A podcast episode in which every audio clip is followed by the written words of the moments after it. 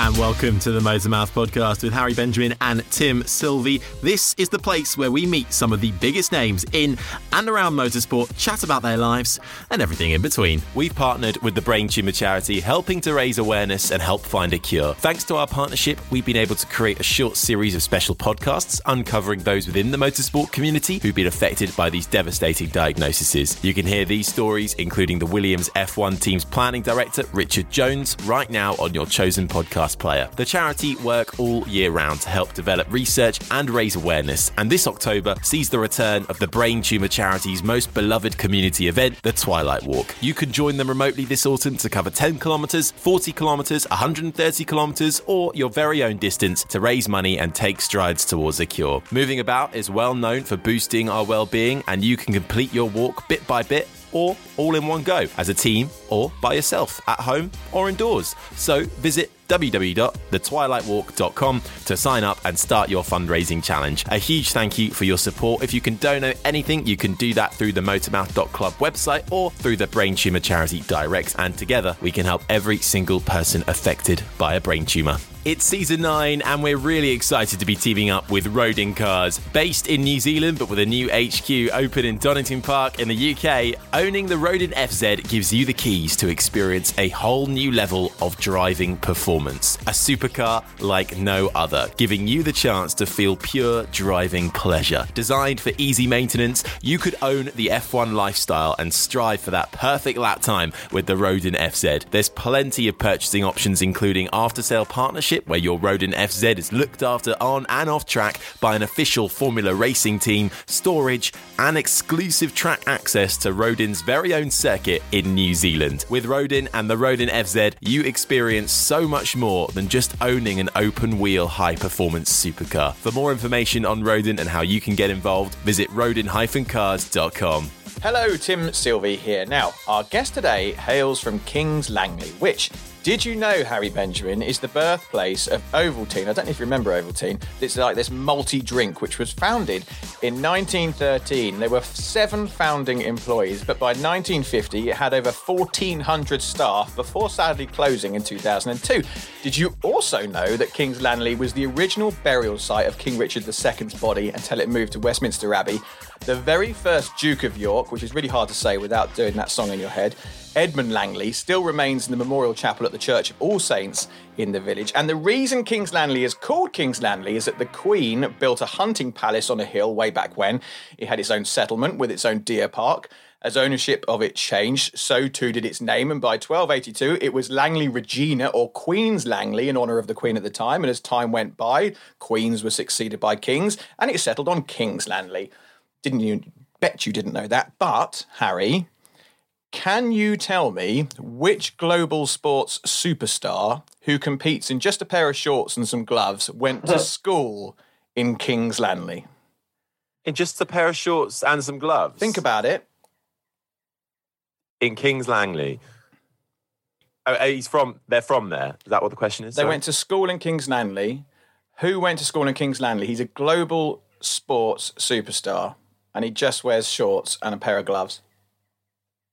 I, ah, I feel like I'm going to. Oh, I hate these questions because I never. Did you give up?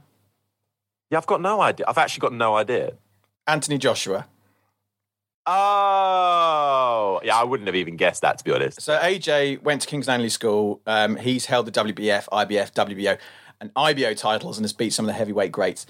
Anyway, that's a shameful. You know, actually, shame- just off that, you know, I met him once, actually, and this is a good segue into our thing, just quickly, because once back in the day when I was uh, uh, the the lowest of the low, doing running and, and interning, I, I was at Silverstone with BBC Radio Five Live, and Anthony Joshua was there on the grid, and I was next to um, Jenny Gow, who just finished interviewing him, and he looked at me and he he's like, "Oh, you're right, mate," and he fist bumps me, but I go I go in with the handshake, and he's there with the fist, and then it's an awkward last minute. No, okay, fist bump. I There we go.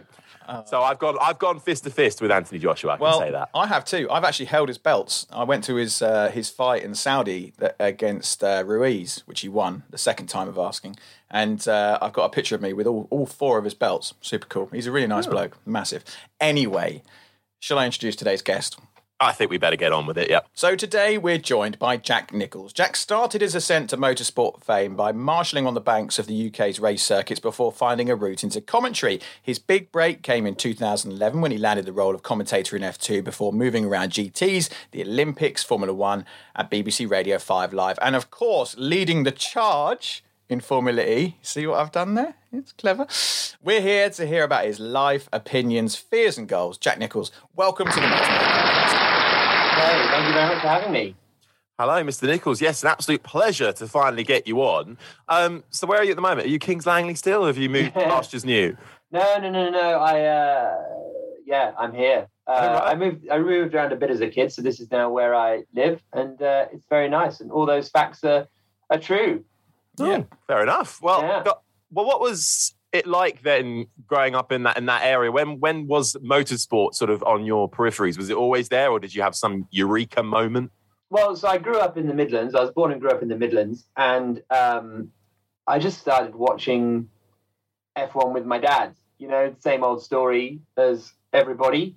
and uh, and then I really liked F1, got hooked on it, and then that was that really. And then I was then I was sort of obsessed from from there on in. And then my family moved to Norfolk, and so um, grew up there from when I was twelve. And then I did it again, like just always was really into into Formula One specifically. I didn't really get into any other motorsport till about I would say about 2002 ish when I was about 12, and uh, I got into British touring cars, and then still that was kind of it. Like the weird thing when I look back now, I had no idea who Lewis Hamilton was when he joined Formula One. When you know you found out, and it was before the internet as well, of course, properly.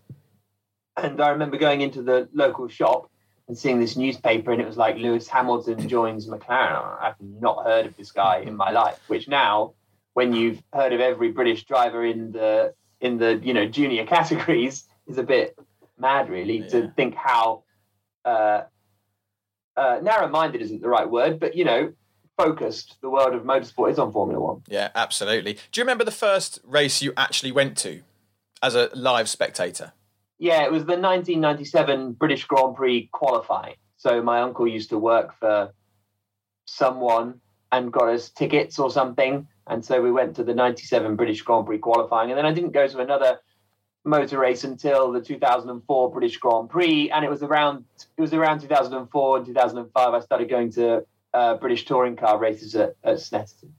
Was there ever a point where you thought, or did you kind of find it a bit too late in life, you know, trying to actually race, or were you always more, I'll just talk about it instead? it's there it's, there's there's no option to race is there like that's like that's the biggest thing with with motorsport there's absolutely zero option to race you can go down the go-kart track and pay 20 quid for 20 minutes which is you know your your your your week's you know does your parents budget for the week on entertaining the kids goes in goes in one go so actually racing never even crossed my mind because it's just impossible Now, you obviously didn't start just, you know, you didn't get a big break in the sense of straight into Formula One or anything like that. You had to cut your teeth somewhere.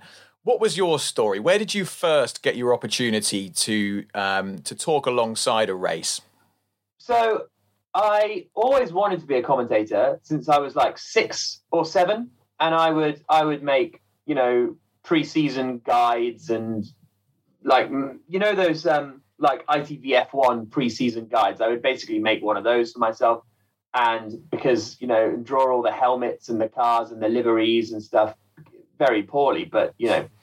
Uh, that's what I like to do. In fact, I probably made more notes then than I do now, which is quite bad but uh, I was I always wanted to be a commentator, and um, then I got into sim racing when I was eighteen because that's what you get into when you're eighteen, isn't it? Sim racing, not drinking or Yeah. partying.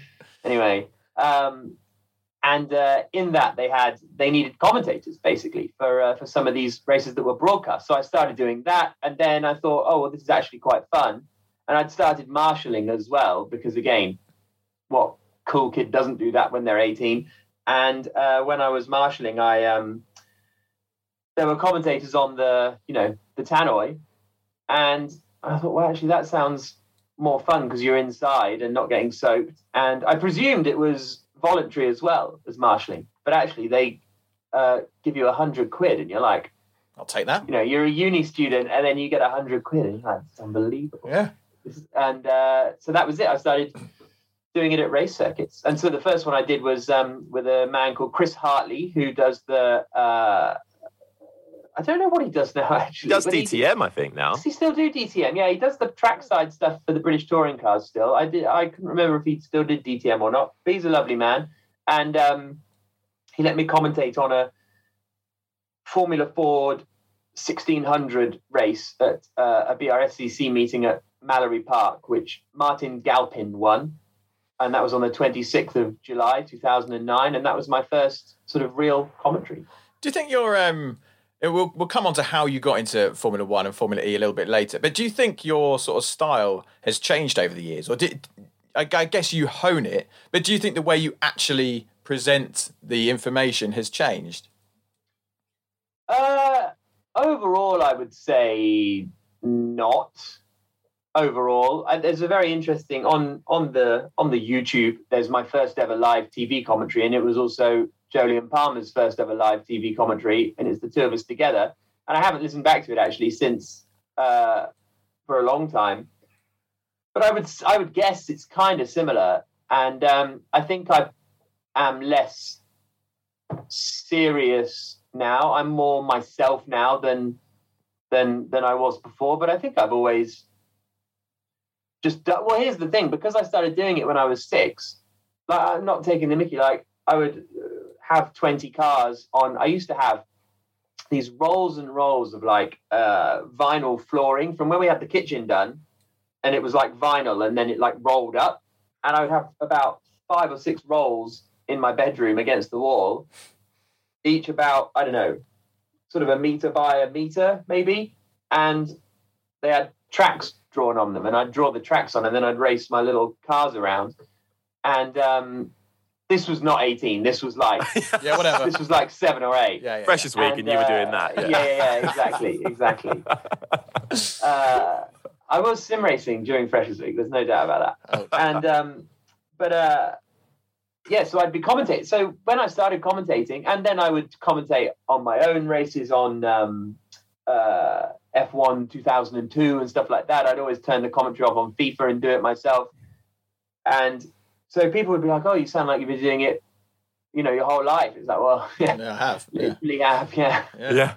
So I don't think I've changed too much. Well, probably since I was eight, but overall, since I sort of started, I think I've always known what I've wanted a commentary to be, if that makes sense. Yeah, mm.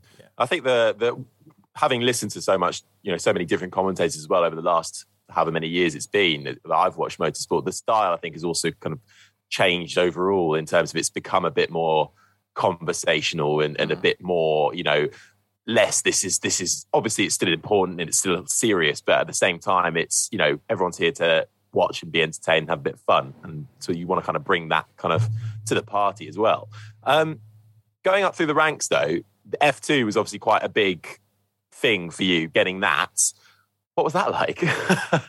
Uh, it was great. It was it was it was really um, weird. I was at uh, so before then I had been doing the the track stuff, and then I'd done some Mazda MX-5 commentary, like post-produced highlights, uh, with a man called Ian Soman, who I owe a lot to as well.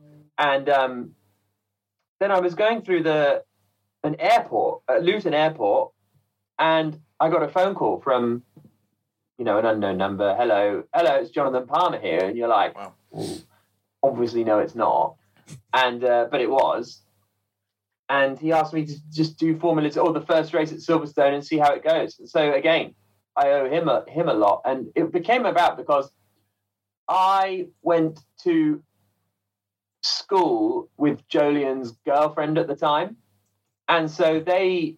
I, I don't actually know how it actually came about, but it, I'm presuming they were sitting around the dinner table one night, and Jonathan was like, "Oh, I need a commentator," because Formula Two had just left Eurosport. Oh, I need a commentator, and I presume that this uh, girl has gone, "Oh, I'm friends with a guy on Facebook who keeps doing Yeah. this commentary stuff. Oh, have a look," and then That's it. So that's why that's why the world is nuts. Yeah, I mean, they, they let any Tom, Dick, and Harry do F two commentary these days, don't they, Harry? I mean, that, Yeah, you yeah, know, any any riffraff they just dragging off the street. Um, I, I'm doing it in injustice, obviously, and for our listeners who don't know, Harry has dabbled in F two and F three commentary. So uh, there you go. I'll blow a little bit of smoke up your ass. It's not going to happen again. I, I owe a lot to COVID. Um, Yeah. That really, uh, that really presented the opportunity.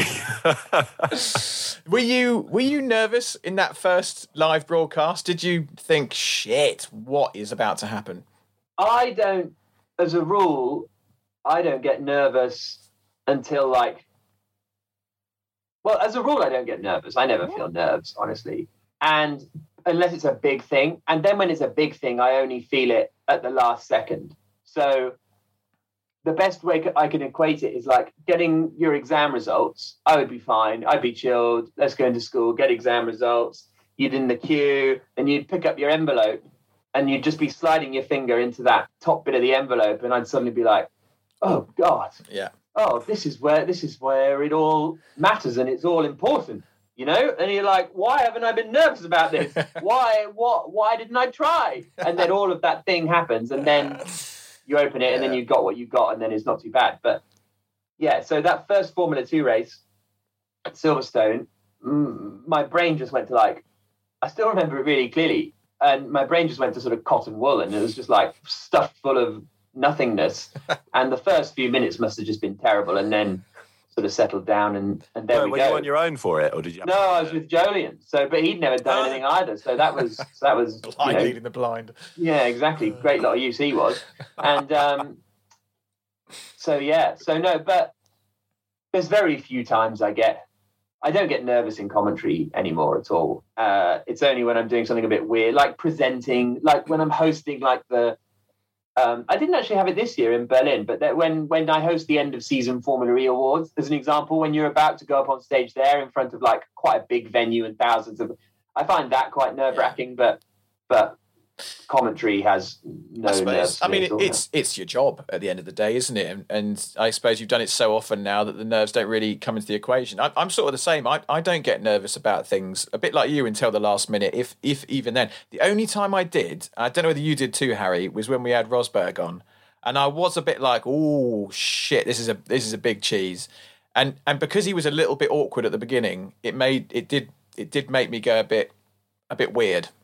Yeah, he didn't want to talk about his F1 career either, which made it a bit awkward. But uh, but I, yeah, I was nervous for Rosberg and also David Coulthard, funnily Yeah. enough, um, because when he joined us on his Zoom, it looked like he was just joining us from some sort of throne area that in his office. But I get, I get. I mean, maybe I don't know. Maybe it's because I'm still new or whatever. But I still get, I get very nervous. Like not right in the build up, but certainly like the night before, I'll have my stomach will be. oh, the night before, really? I'll be I'll be the night before because I'll be stressing. Like when I got the F two, the, especially the F two this year call up, just to do one off race. I felt so so many nerves because I only got the call on the Friday afternoon, Mm. and I was like, I didn't, I don't know. Yeah, I've watched it obviously, but I don't know it as in depth as a commentator needs to know it. So I mm. was like, oh my god, oh my god, I'm going to be, I'm going to absolutely balls this up. I'm going to be so nervous. I'm going to get the driver wrong, and people excuse me, people slate you on Twitter, don't they? Because if, if Oh, they're yeah. watching F2, F3, or whatever it is, they're going to be quite knowledgeable about it, let's be honest. Or oh, you've fallen asleep with the TV on and it's just come on. So I don't know if you found this as well, Jack. Like, in terms of if you make, I suppose when you're starting out well, if you make one little mistake or whatever, you call something wrong, Twitter is on you. Like, people are just on you. Because and, and they hate you for it. It's like you've completely destroyed their whole world. Yeah. Uh, uh, um, oh, I don't, I You don't know don't where make start with that. Uh, no, no, no, I make a lot of mistakes. The um, the worst is in Formula E, Dilbag Gill, who's the team principal of Mahindra. He like keeps count. Honestly, every session he'll come up to me after every session, like free practice one. He'll be like, "You said Felix did this, but that was actually Nick, or you know, one of our." I'm just like, "Yeah, yeah, yeah." Like he really honestly keeps count. Honestly, in fact, I might have a. Um, Is there a let me just tally see. chart somewhere? No, let me just see. He WhatsApp voice a- note. No, I think he DM'd me on Instagram. Oh my so this is 25th of April. This is 10 a.m. He says, too many mistakes today, Jack. Lotterer has a three grid penalty. Lynn started third yesterday.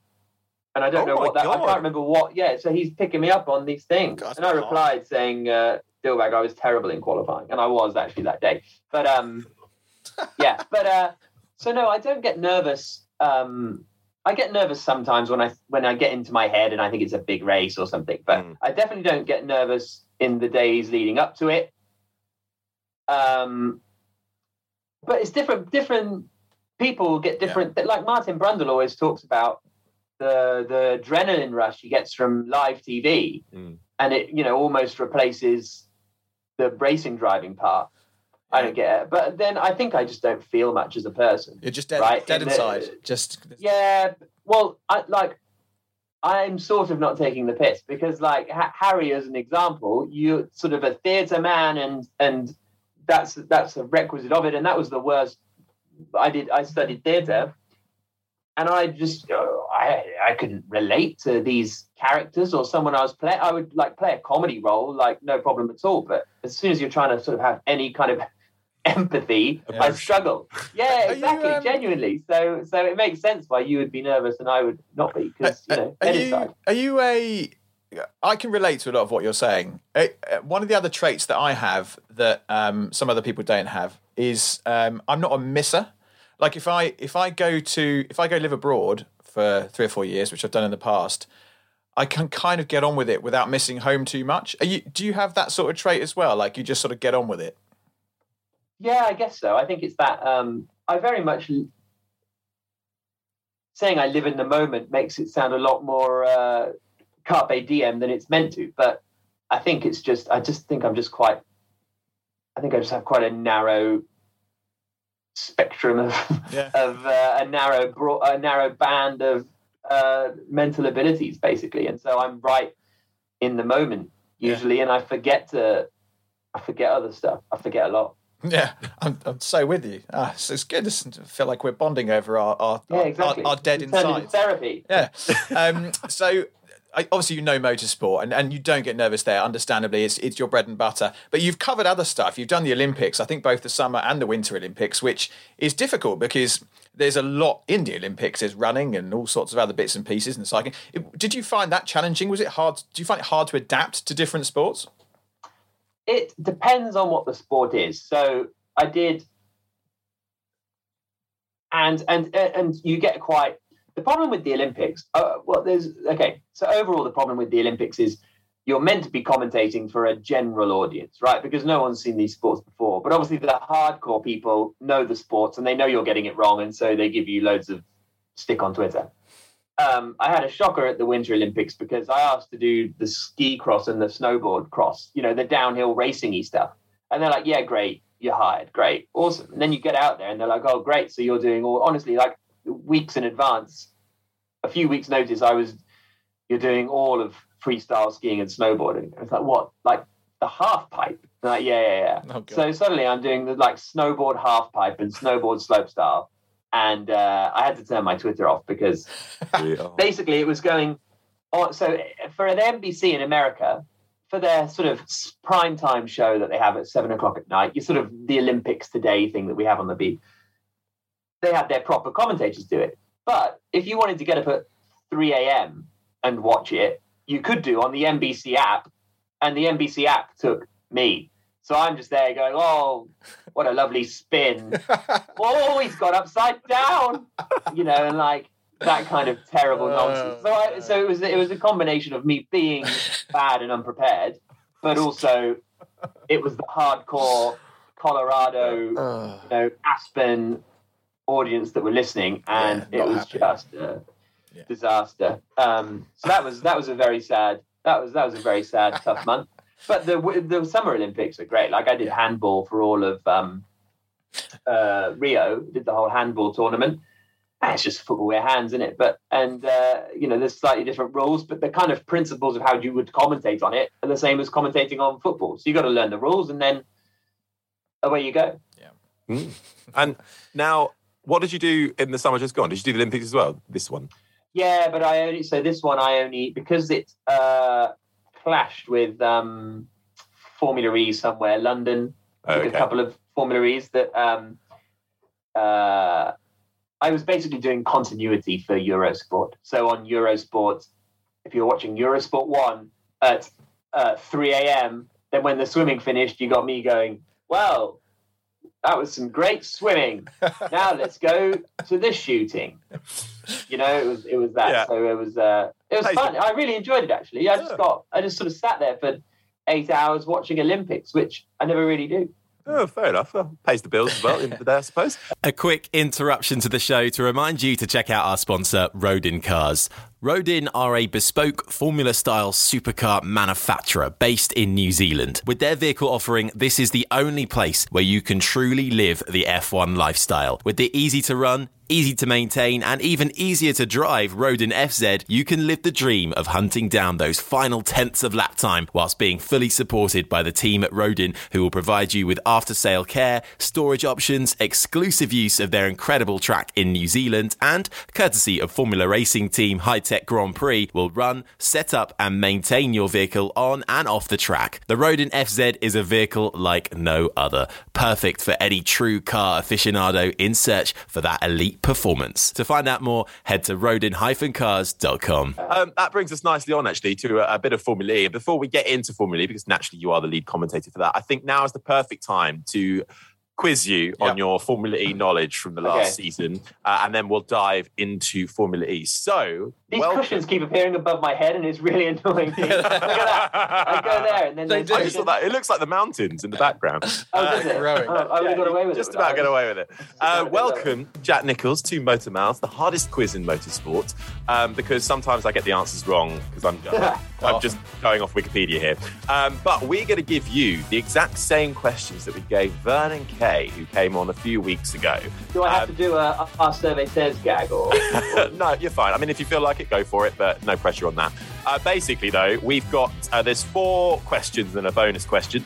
Um, there are four clips that we're going to play you. They're all team radio clips and, and bits of sort of audio from Formula E, and uh, you're going to listen to them and then basically just give give give us the context. Okay. And, uh, and if I like what you've said, then I'll give you the points. Sound good?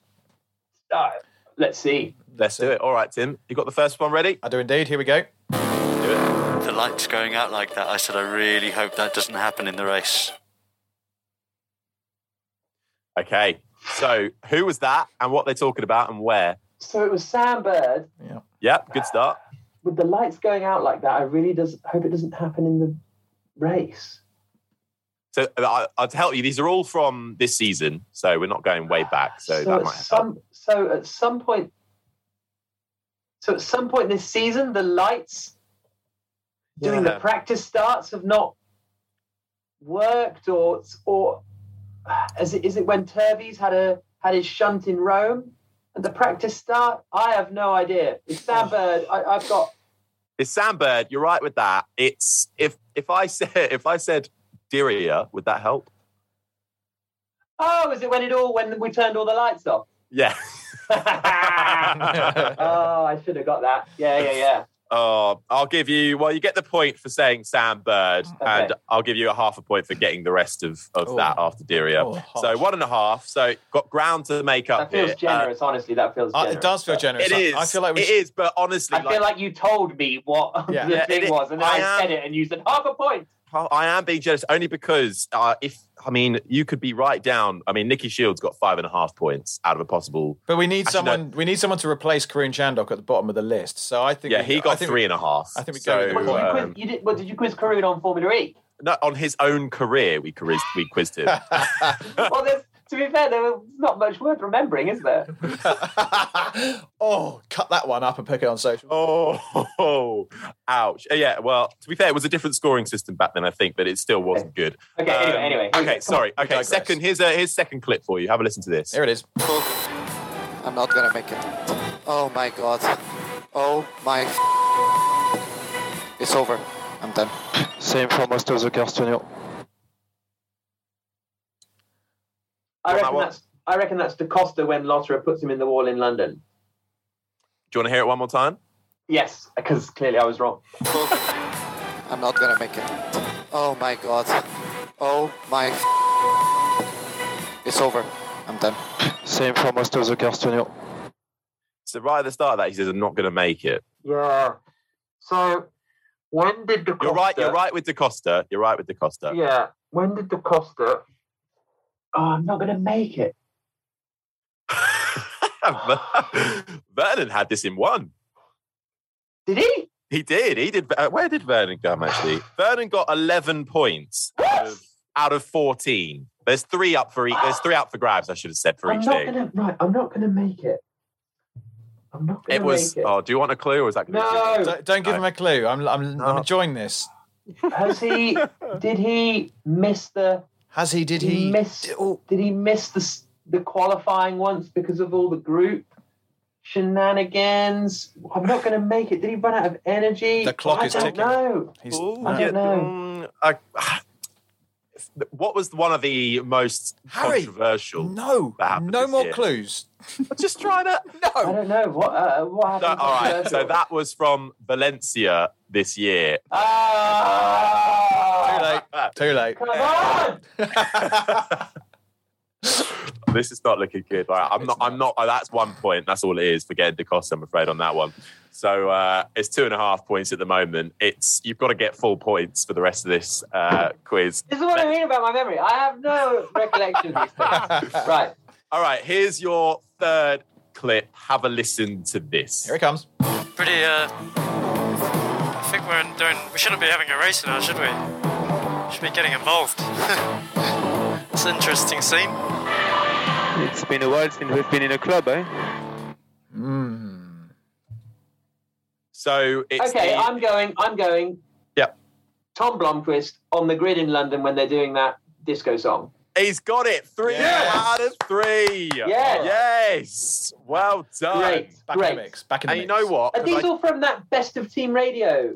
Usually, yeah. Yeah, Uh, I, I don't watch that. Well, that's the only way you find any any Formula Yeah. E clips. Yeah. Okay. Um, I- you know what? Because I, I did ask Vernon this question as well, and I gave him an extra point for it. So I feel like I'll give you this as well. Who was the singer before the London E Prix who was doing all, all, all the build up before the race? Ma- Ray. Yes. Yeah. That gets you an extra point. Okay, there we go. Right.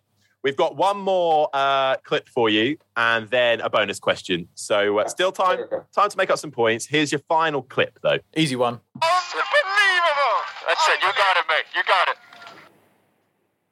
Oh, mate. I'm sorry to say, but I'm really disappointed with the driving standard. Fucking hell.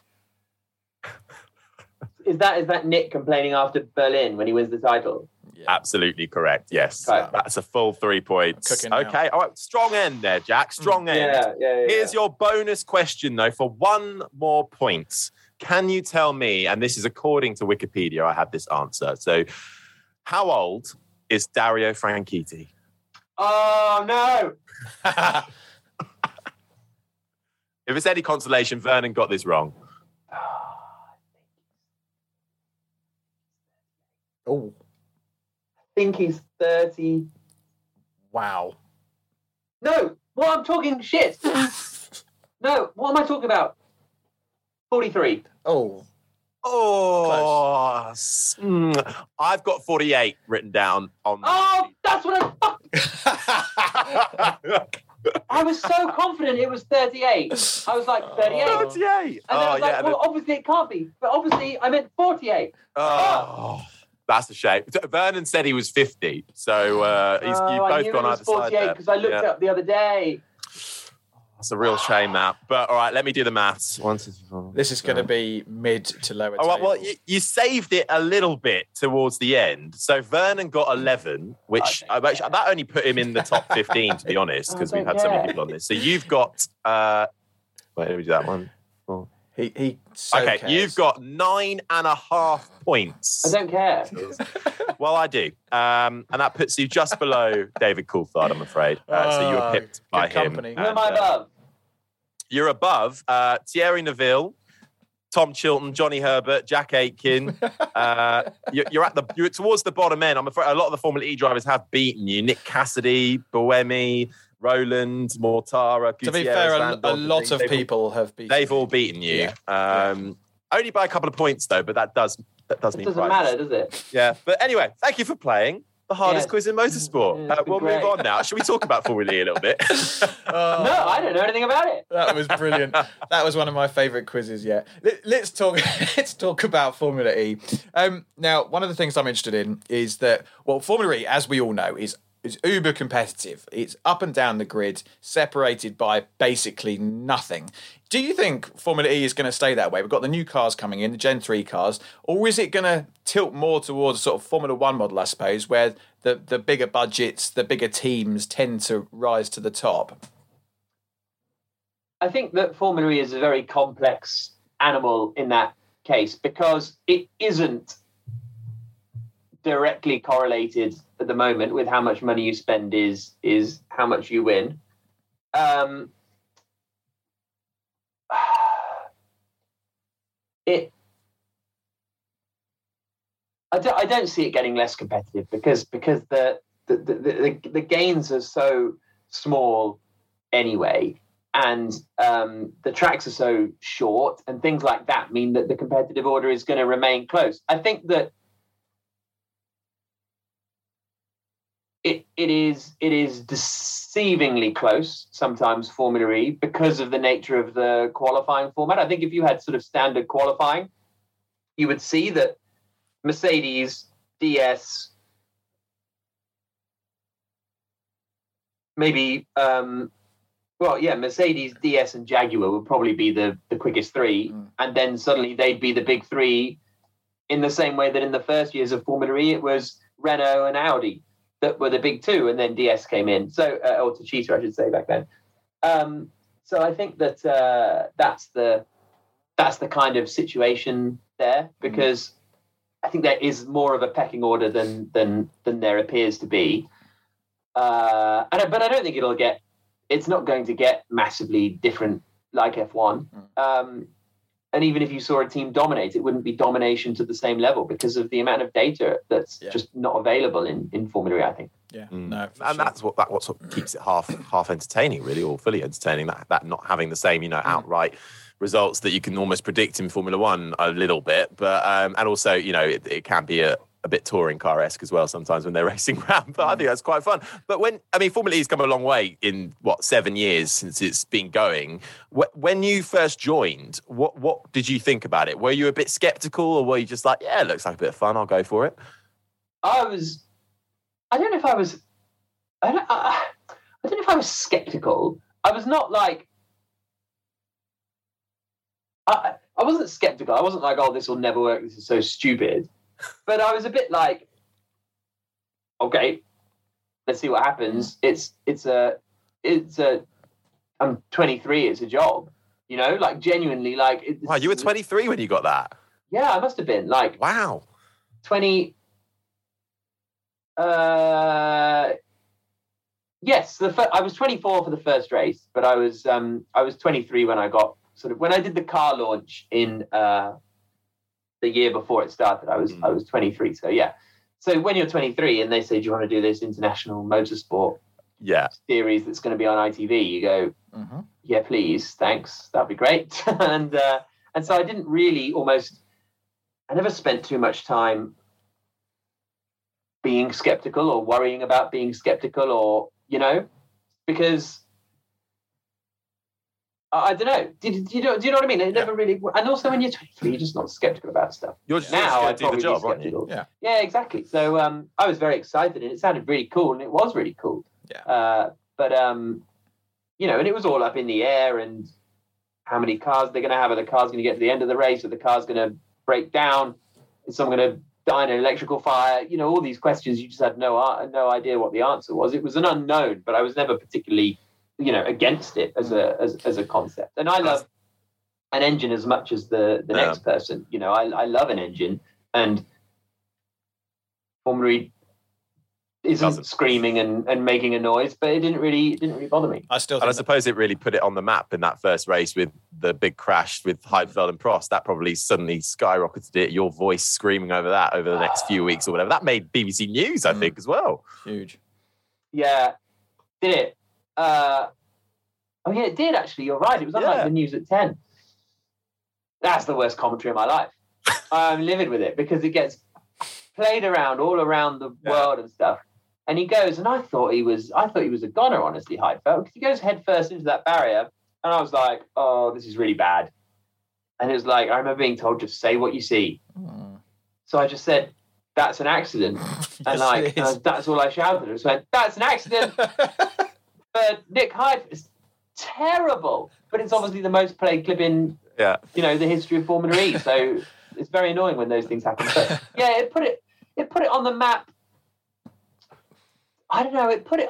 I'm always, I'm always, and you'll never know, but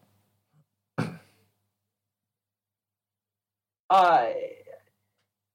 It put it on the map, but did it make any difference to the future of the championship? I honestly don't know. Because for all the people that watched and saw that crash on BBC News, how many of that, how many of those people were converted into Formula E fans, or you know had an, more of an awareness about it? I don't know, but that's you know that's my whole.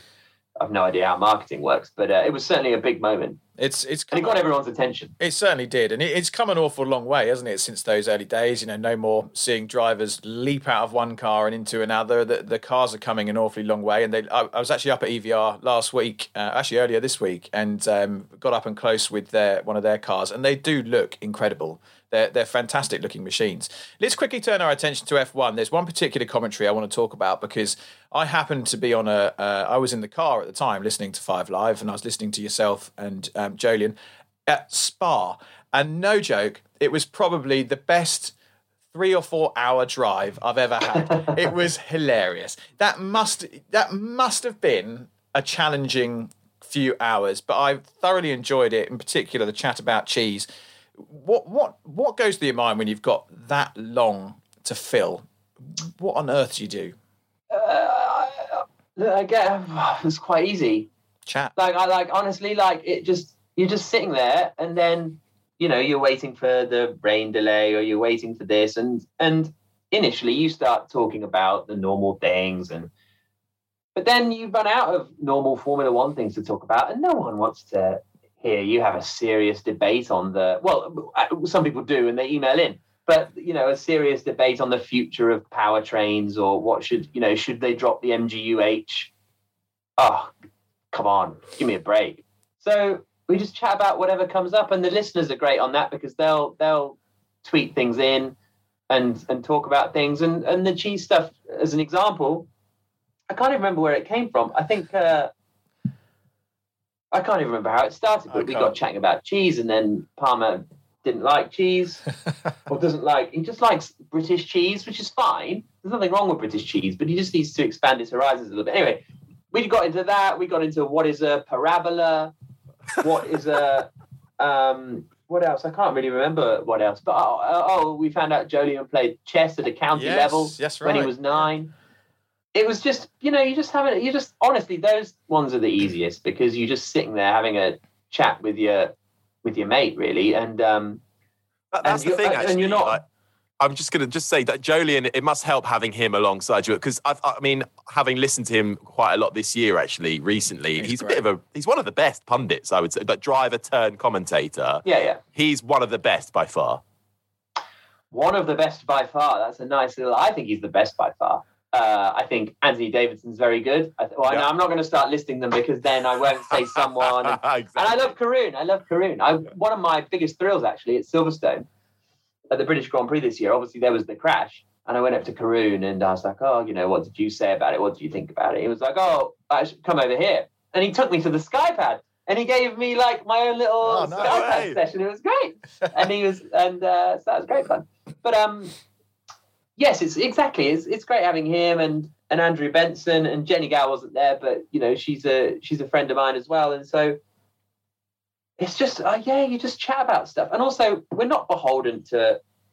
We're on Five Live Sports Extra. That's the that's the other thing I love about doing the radio is the freedom because you know I just do it like and there's no one to there's no one to stop me. There's no one to tell me not to do it. Really, like we have a producer, but he's up for it as well, and so away you go. Sometimes when I go a bit, if I go a bit uh, off the wall in Rogue. Formula E, then I get a bit of a you know a bit of a hmm. Can we have less of that or a bit less of this because you know, the the produce, you know, the, the you know, we're trying to be professional or whatever. But- I, I think maybe that's the difference though between radio and TV because Exactly. radio is a bit more. It's a bit like podcasts. You know, they're a bit more friendly. People are sort of listening because they want to listen. It's a bit more wholesome and, and they don't mind a bit of randomness. It's um it's quite nice. I mean, like and you're there to, and you're there to entertain more than to inform i think on the radio because on the tv you're watching it because you Yeah. want to know what's happening in in the race on the radio you want to know what's happening but you don't need to be told oh you're looking at this at this specific moment which on the tv every time the every time the shot changes on tv every time they go to follow a different car you got to say right now we're looking at Laurens Vanthoor. I don't know why he's just come to mind, but I gave you a little There bit of. Porsche stuff. But um, you know, and you ha- every single time you have to change. On the radio, they can do a whole onboard lap with George Russell. I don't have to talk about George Russell Yeah. because you know, whereas on the TV you you do because it's the it's the sort of um, you know, the the the the the the, the mixing of the oh, this is terrible talking the. The combination, the combination of the audio and the visual is what creates the thing and so you you're beholden to commentate on what they're showing you, which is fine. And I, I love Formula E because I've worked with the, the producer and director for ten years, and, and they're great, and I usually know exactly where they're going, and it's great. But I still have to follow them. Whereas radio, it's just do what you want. Yeah, no, I like it. I like it a lot. Now um, we're uh, we're already unbelievably at forty three minutes, so we're gonna have to skip forward a little bit. Um, I want to know from you, what are you absolutely shite at? Um, drawing, Mhm. drawing very bad. Um, uh, remembering things, which Yeah. is ironic because I'm struggling to think of what. But like that Formula E thing, like when you were like biggest controversy of the Formula E season, No idea. No. I don't know. I don't remember a controversy. no, you say Valencia, and then I remember. So remembering things, drawing. Um, uh, what else? I don't know. That's, I- that's good enough. Will, Will, okay. Will Buxton, incidentally, fantastic at drawing. Very, very Yeah. talented artist. He's a bit of an he's a bit of an artiste, isn't he? Yeah. Um, Let's flip that on its head then. Apart from commentary, what are you excellent at? Any hidden talents? No, like honestly, drums? I'm not excellent. No, no musical instrument or anything. Or? drum kit. I yeah, there's a there's a uh, look. I dabble in music in terms of I'm teaching myself the drums. I Oh, taught cool. myself piano. I play some guitar, Ah, there you go. But but like but they, you but you said excellent. Like I'm absolutely not excellent. Average at best. Yeah, average. Better Yes. I would say av- uh, uh, I've always said if if a band wanted someone to play rhythm guitar and do backing vocals, I think I'd genuinely be fucking great at that Mm. because I can strum along the chords. I can go ah, Yeah. do- C, and I think I would be great at that. But but it's quite a niche uh, desire. Oh yeah, you know. Uh, we, we were thinking about setting up a, a Motormouth band because Harry with his thespian antics. I've got an album. There's loads of people that can play instruments. We could have a really bad, or no, we could have an average band. Yeah, absolutely. We should we could do the national anthem after uh, after every race. Bad. Oh, that national anthem in was it Austria where they just shredded it. Yeah. It was unbelievable. Was it Austria? I think it was Austria. It feels like an Austrian thing. Probably, yeah. Feels like an Austrian thing. Um, we have uh, a final three questions which we're going to sling at you, which are brought to you. And how many points for these? None, no points for these. None, No I'm afraid. Zero point. yeah, I need them. um, these are brought to you by our friends at F1 Experiences. Before I come on to them, I'm going to ask you our, our weird question because I'm curious as to what, what will come out of your mouth. Um, if you could have feathers or scales, what would you have and why? All over your body. Feathers, scales are rank. Scales are rank, yeah. You just don't want to be. You don't want to just be slippery. You just you just rather be a bit fluffy. Slippery scales, yeah. That's a It's a- fair it's a fair shout. Yeah. Sca- Who's picking scales? Uh, I've had a couple. no, Tom. Who picks scales? I think Tom Chilton did, didn't he? Because he, he said he could sw- he could swim. I don't really think we fast. asked him that, although we need to go back and do and ask him. I think I feel like someone like Tom Chilton He did. said like scales or something like that. Someone like him, yeah, it, yeah. Um, but apart from feathers, then um, what has got you excited at the moment? Oh, this is such a F one. Uh, it's such a lame thing. Like I'm so into F1 at the moment because my whole career of doing F1, I started in 2014, the year of the the first year of hybrids. oh right. So. I've only ever done Mercedes domination in F1. and even then you you get a little bit of a flirting from Ferrari with their dodgy engines, and you go whoa, and then oh, oh, oh. But this year is just such a proper year of F1, and maybe one of the best seasons of F1 in history that I am just absolutely loving covering it. And I, that sounds like such a lame answer. I'll try and think of No. something else. What am I excited about? No. I just built a. Um, I uh, spent the last two days building a shed for Kings Langley Football Club uh, because to be the uh, the club shop basically. For so yeah, I went to I got a van, went to Enfield, picked it up, found it on Gumtree for a fiver, Perfect. built Oh. it, fixed, fixed the floors, felted the roof again, Fair and play. there we go. So I'm really and after we finish this, I'm going back up to to paint it. Wow. Well, giving back is what we like. Yeah. Um, second question for you of our final three. What are you scared of? Uh, flying. Hmm. Really? Like, like commercial terrifying. flying or actually flying a plane? Sorry, what's what's Like, sorry, like mean- just being. In yeah, a I'm scared of jumping or- off a building and trying to fly. Yeah, No, I'm I terrified. know. No, I meant like just sitting in a plane as a passenger or like actually flying a plane. Oh, I don't know actually. I'd probably I'd probably be less scared if I was flying the plane. But yeah, commercial flying, oh, it terrifies me. Re- So, I mean, I, Oh, it's a big inconvenience. Yeah. I mean, yeah, I mean, this year probably a bit different the last year with COVID and all that, but uh, the many years that have gone by and you've just about made it. Wow. Fair yeah, it's, it's just I. But you, you know, you Do you, take a all the take a pill and sleep or something? Yeah, yeah, yeah, Yeah. Take the take the wine, all the wine and the a wine. pill and neck pillow, I'm up, and then just pretend it's not happening. I had a horrible one coming back from Valencia today. Um, this season, uh, I had to go via Portugal, and honestly, it was this little turbo prop, and we're bouncing it. Oh, Yeah. it's just terrifying. Yeah.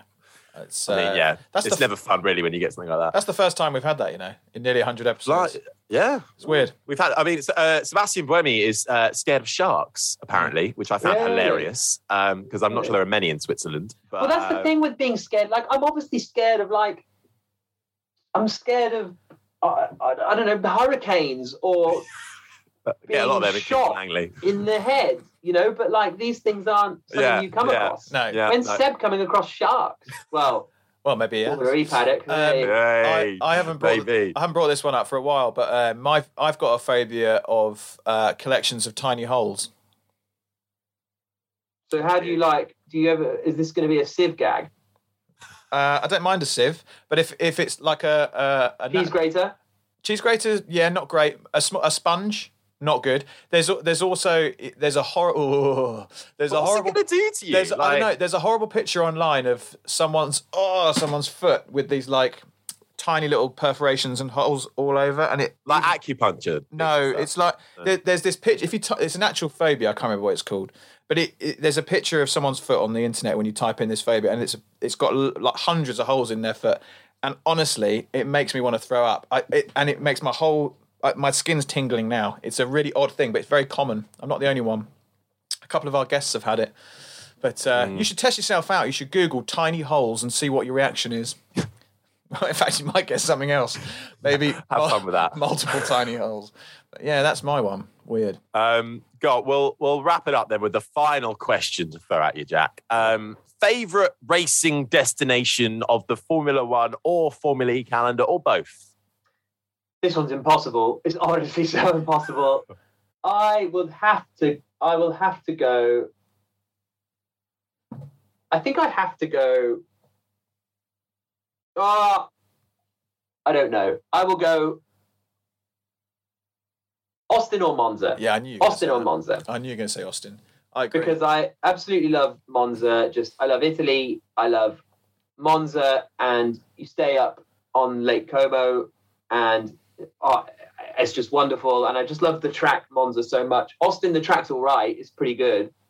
But then Austin as a city's phenomenal. But Yeah. then Hong Kong, I loved Hong Kong when Formula E used to Oh, go there. Oh, New York, like Formula E races in New York, like. It's, this is just a stupid question. I You get have you no get the best of you get the best of both by doing F1 and FE, oh, really. Oh, Formula E is just the best. Honestly, Formula E is a joke in terms of like just but next year going to Cape Town and then the races in Cape Town. That's Yeah. the thing with Formula One. So many places.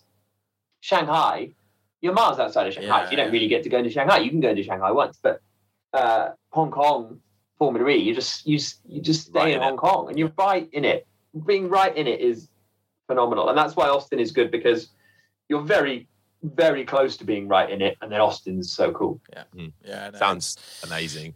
Um, well, look, Jack, we've taken up more than enough of your time. So thank you so much, uh, Jack Nicholls, BBC F1 and Formula E commentator, for coming on to the Motormouth podcast.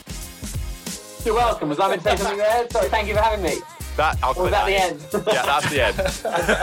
and we're done. And cut. Before you go, one final reminder to check out Rodin Cars. Forget a one off experience. With Rodin and the Rodin FZ, you can become and live the life of an elite performance driver. With your very own Rodin FZ, you'll be able to drive a truly remarkable supercar, hunt down lap time, and search for ultimate performance. A solo cockpit, but never alone. With Rodin's incredible after sale partnership, you'll be looked after on and off track with an official Formula Racing team running and maintaining your vehicle. And as an exclusive owner of a Rodin car, you'll get exclusive access to their circuit in New Zealand. So, what are you waiting for? To find out how you can own the F1 lifestyle, find the perfect racing line, enjoy the thrill of a roaring engine, and experience the purity of driving, visit rodin-cars.com. Thank you so much for listening to the Motormouth podcast. Do make sure you give us a follow on our socials Twitter at Motormouth underscore, Instagram at Motormouth underscore official, and Facebook. Just search Motormouth. You can also download the Motormouth app where you can get exclusive video content from MMTV, create your own social profile to interact with other fans, and check up on all the latest happenings with whatever motorsport takes your fancy. We're also proud to be supporting the Brain Tumor charity too, so make sure you check the links in the podcast description to find out how you can help cure brain tumors quicker. Don't forget to like, subscribe, and review. And until next time, you've been listening to the Motormouth podcast.